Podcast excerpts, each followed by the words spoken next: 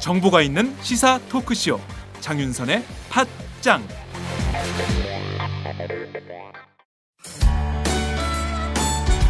직원 채용 광고입니다. N블록셀이라고 하는 IT 회사인데요.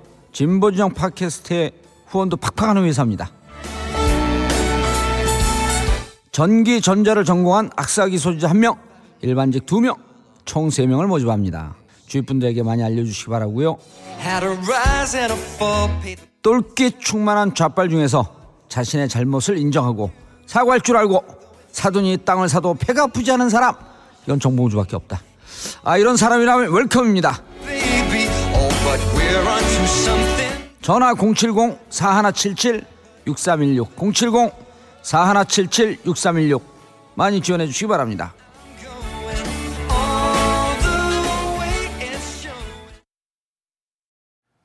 안녕하세요. 박정호입니다.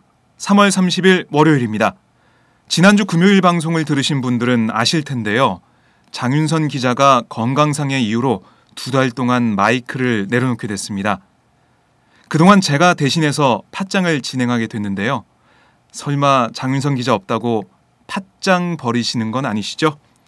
제가 고정 코너 게스트들과 그리고 애청자 여러분과 함께 장윤선 기자가 돌아올 때까지 팟장을 지키려고 합니다. 애정과 사랑으로 함께 해주실 거죠? 매일매일 들어주시고요. 응원 댓글도 마구마구 달아주시기 바랍니다.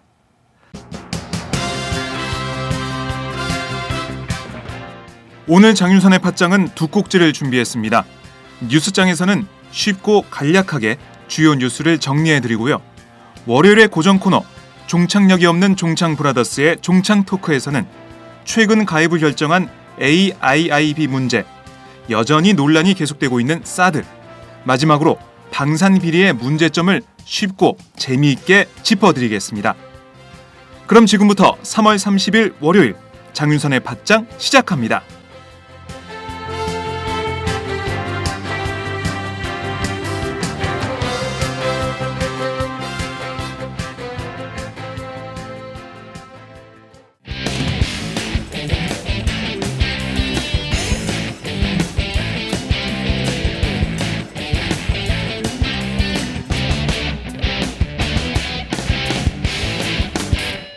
박정호의 뉴스장.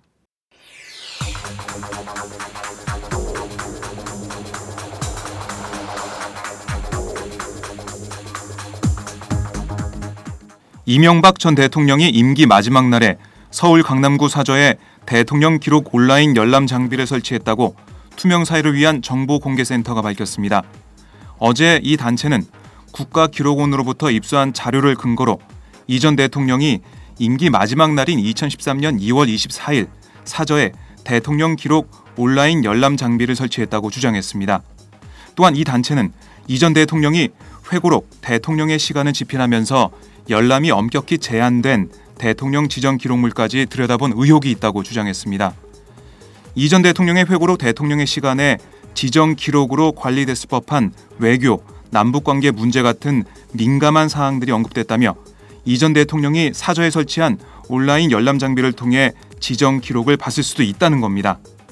또한 이 단체는 이전 대통령 측과 국가기록원 간에 주고받은 공문서가 한 건도 없다는 것이 이를 뒷받침한다며 국가기록원에 이전 대통령 측과 주고받은 공문서 목록과 문서 사본을 정보 공개 청구했지만 정보 부존재 통지를 받았다고 설명했습니다. 하지만 이전 대통령과 국가기록원 측은 온라인 열람 장비 설치는 확인했지만 이를 통해 지정 기록물을 열람하는 것은 불가능하다고 해명했습니다. 대통령 기록물 관리에 관한 법률에 따르면 온라인 열람은 비밀 기록과 지정 기록물을 제외한 일반 기록물만 열람이 가능합니다. 문재인 새정치민주연합 대표가 어제 취임 50일을 맞아 기자 간담회를 열었습니다. 문 대표는 이 자리에서 4.29 재보궐선거를 박근혜 정권의 경제 무능과 실패를 심판하고 국민의 지갑을 지키는 선거라고 규정하면서 지금 같은 정책 기조가 계속되면 국민 부도 시대가 될지도 모른다고 말했습니다. 문 대표는 전국을 다녀보면 누구를 만나도 정말 먹고 살기 힘들다는 얘기를 한다며 이는 이명박 박근혜 정부 7년 동안 우리 경제 정책이 잘못됐기 때문이라며 4월 재보궐선거에서 국민 여러분이 박근혜 정권 폭주에 브레이크를 걸어줘야 한다고 강조했습니다. 또 문 대표는 단군 신화를 인용하며 곰이 100일 동안 마늘과 쑥만 먹고 사람으로 변했듯 우리 당이 국민 눈높이에 맞게 제대로 변화하려면 우리도 마늘과 쑥만 먹는 많은 노력이 필요하다고 말했습니다. 또한 50일 동안 우리가 마늘과 쑥만 먹었으니 앞으로 50일만 더 먹으면 제대로 변화된 모습을 국민께 보일 수 있을 것이라고 주장했습니다. 문 대표가 경제 정당, 안보 정당을 내세우고 있는 것이 우클릭 행보가 아니냐는 질문이 나왔었는데요. 문 대표는 이에 대해 유능한 경제 안보 정당은 왼쪽 오른쪽 진보 보수를 지향하는 문제가 아니라 수권 정당이 되려면 반드시 갖춰야 하는 능력이라고 말했습니다. 특히 안보 문제에 관련해선 정부와 여당을 겨냥해 군대도 제대로 안 갔다 온 정치 세력들이 선거 때만 되면 선거 프레임으로 안보를 내세우고 종북몰이로 덕을 보려 한다며 천안함 연평도 사건을 막지도 응징도 제대로 못한 정당이 무슨 안보를 말할 자격이 있느냐고 강조했습니다. 이규태 일광공영 회장이 숨겨둔 무기 중개 사업 관련 자료들이 도봉산 기슬개 컨테이너 야적장에서 무더기로 발견됐습니다. 방위사업비리 정부합동수사단은 지난 26일 경기도 의정부의 도봉산 기슭 컨테이너 야적장에 있던 1.5톤 컨테이너에서 각종 무기 중개 사업 관련 자료를 발견했다고 어제 밝혔습니다. 일광 공영 직원들을 추궁하던 도중 위치를 확인한 이 컨테이너에는 2002년 제2차 불곰 사업 이후 무기 중개 사업 관련 자료 일체가 보관돼 있었던 것으로 전해졌습니다. 합수단은 새로 확보한 자료를 토대로 이 회장의 무기 중개 사업 전반으로 수사를 확대할 방침입니다. 거물급 무기 중개상인 이 회장과 정관계 인사들의 유착 의혹이 계속 제기됐던 터라 판도라의 상자가 열리는 것은 아닌지 지켜볼 일입니다. 교육부가 체계적인 성교육을 하겠다며 올해 처음 학교 성교육 표준화를 도입했습니다. 하지만 여기에 동성애 등 성소수자 관련 교육을 막는 내용을 담아 논란이 예상됩니다. 29일 교육부가 각 시도 교육청을 통해 일선 학교에 전달한 성교육 표준안 연수 자료의 내용을 보면 성교육은 교사의 성적 가치를 전수하는 것이 아니라며 동성애에 대한 지도는 허락되지 않는다고 되어 있습니다.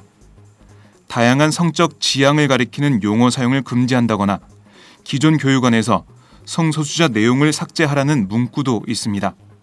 성소수자 관련 교육을 원천 차단한 겁니다. 박근혜 정부 들어 교육부는 넘쳐나는 성지식 속에서 학생들이 실질적인 지식을 얻고 바른 가치관을 세우도록 돕는다는 취지로 해당 표준안을 도입했는데요. 공개된 성교육 표준안은 그동안 학교에서 따돌림 등에 시달려온 청소년 성소수자들을 전혀 포용하지 못하고 있다는 지적이 나오고 있습니다. 교육부가 기존의 성교육 매뉴얼이나 고등학교 보건교과에도 명기된 성소수자 관련 내용을 표준안에 담지 않은 것은 보수단체의 반대 때문입니다. 교육부 관계자는 순결 교육에서 탈피한 성교육 표준안 마련이 시급한데 보수단체들의 반대가 심해 합의점을 찾기 어려웠다고 밝혔습니다. 일단 교육안을 내놓고 사회적 공감대를 마련하려는 계획이었다는 것이 교육부의 설명입니다. 학교 성교육은 오는 4월부터 이 표준안의 범위 안에서만 이뤄지게 되는데요. 정체성 혼란을 겪는 성소수자 학생들을 배려하지 못했을 뿐 아니라 학교 현장의 변화를 무시한 태횡적 비침이란 비판을 피하지 못할 것으로 보입니다. 금융당국이 기존 주택담보대출에서 연 2.5%대 고정금리의 장기 분할 상환 상품으로 갈아탈 수 있는 안심 전환 대출을 오늘부터 5일 동안 20조 원 추가 공급하기로 했습니다. 하지만 제2금융권 대출자는 이번에도 대상에서 제외됐습니다. 1차 때는 선착순으로 신청받았지만 추가 공급에는 희망자의 신청을 모두 받지만 신청이 20조 원을 넘으면 집값이 낮은 사람부터 우선 대출해 주기로 했습니다. 금융위는 그동안 중산층의 혜택이 쏠렸다는 형평성 논란이 인 것에 대해 대출자들의 소득이 6천만 원 이하인 경우가 70%였다고 설명했습니다. 하지만 정부의 설명에도 형평성 논란은 계속될 것으로 보입니다. 4.16 세월호 참사 특별조사위원회의 이석태 위원장은 어제 정부는 세월호 특별법 시행령안 입법 예고를 철회해야 한다며 대통령과 여야 당대표와의 면담을 요청했습니다.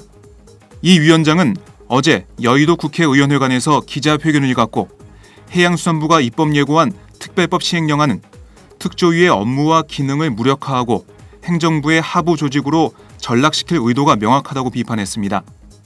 이어 정부와는 위원장이 해야 할 각 소위원회의 기획조정 업무를 1차 조사 대상 기관인 해수부 파견 공무원이 담당하게 돼 있다면서 더욱이 진상 규명 업무도 정부의 조사 결과를 분석하는 것으로 한정했다고 지적했습니다. 기존 정부 조사 결과에 문제점이 발견되더라도 특조위가 취할 수 있는 조치가 딱히 없다는 게 이 위원장의 주장입니다. 특조위 관계자는 특히 조사 일 과정에도 파견 공무원을 안치게 했는데 세월호 사태에 책임이 있는 공무원들에 대한 조사를 사실상 불가능하게 해 조사 기능을 포기시키는 것에 다름 아니다라고 말했습니다. 특조위 측은 특조위 설립 준비단 측이 정식 제출한 시행령안 대신 여당 추천 위원들이 별도로 제출한 소수안을 중심으로 정부안이 작성됐다는 의혹도 제기했습니다. 박근혜 대통령이 약속만 지키면 될 일인데 답답한 상황입니다. 지난 28일 일본의 한 선원이 15시간 만에 극적으로 구조됐습니다. 이 선원은 침몰한 선박 안에 생긴 에어포켓에 의지해 필사적으로 구조를 기다리고 있었다고 합니다. 지난 27일 오후 3시 10분쯤 일본 홋카이도 앞바다에서 선원 4명이 타고 있던 19톤급 작업선이 전복 침몰했는데요. 이 사고로 2명이 숨지고 1명이 실종됐지만 가파넌 나가타 가츠 유키는 15시간여가 지난 28일 오전 5시 40분쯤 구조됐다고 마이니치 신문 등이 어제 보도했습니다. 일본 해상보안청 특수구난대 잠수사 5명이 수심 5m의 바다에 옆으로 누운 상태로 침몰해 있는 배 앞쪽 주거 공간을 중심으로 집중 수색을 벌이다가 약 1에서 2세제곱미터 규모의 에어포켓 안에 구조를 애타게 기다리던 선원을 찾은 겁니다. 끝까지 포기하지 않고 수색과 구조를 벌이는 정부의 모습. 우리가 정말 배웠어야 할 모습입니다. 지금까지 박정호의 뉴스장이었습니다. 고맙습니다.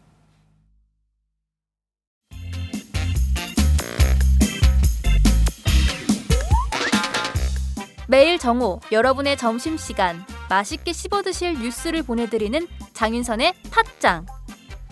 매일 낮 신선한 뉴스를 맛보고 싶으시다고요? 보수 언론이 대충 훑고 지나간 뉴스 그 이면의 진실을 알고 싶으시다고요? 그렇다면 여러분의 곁에 장윤선의 팟짱이 있습니다. 좋아요와 구독하기로 응원해주세요. 포털사이트 검색창에서 장윤선의 팟짱을 치거나 모바일 앱스토어에서 팟빵 클릭 후 장윤선의 팟짱을 들러주세요. 요거 재밌네 할 때는 과감하게 좋아요를 눌러주세요. 여러분의 꼼꼼한 사랑이 팟짱을 키웁니다. 장윤선의 팟짱 애청자 여러분 좋아요와 구독하기 꼭 부탁드립니다.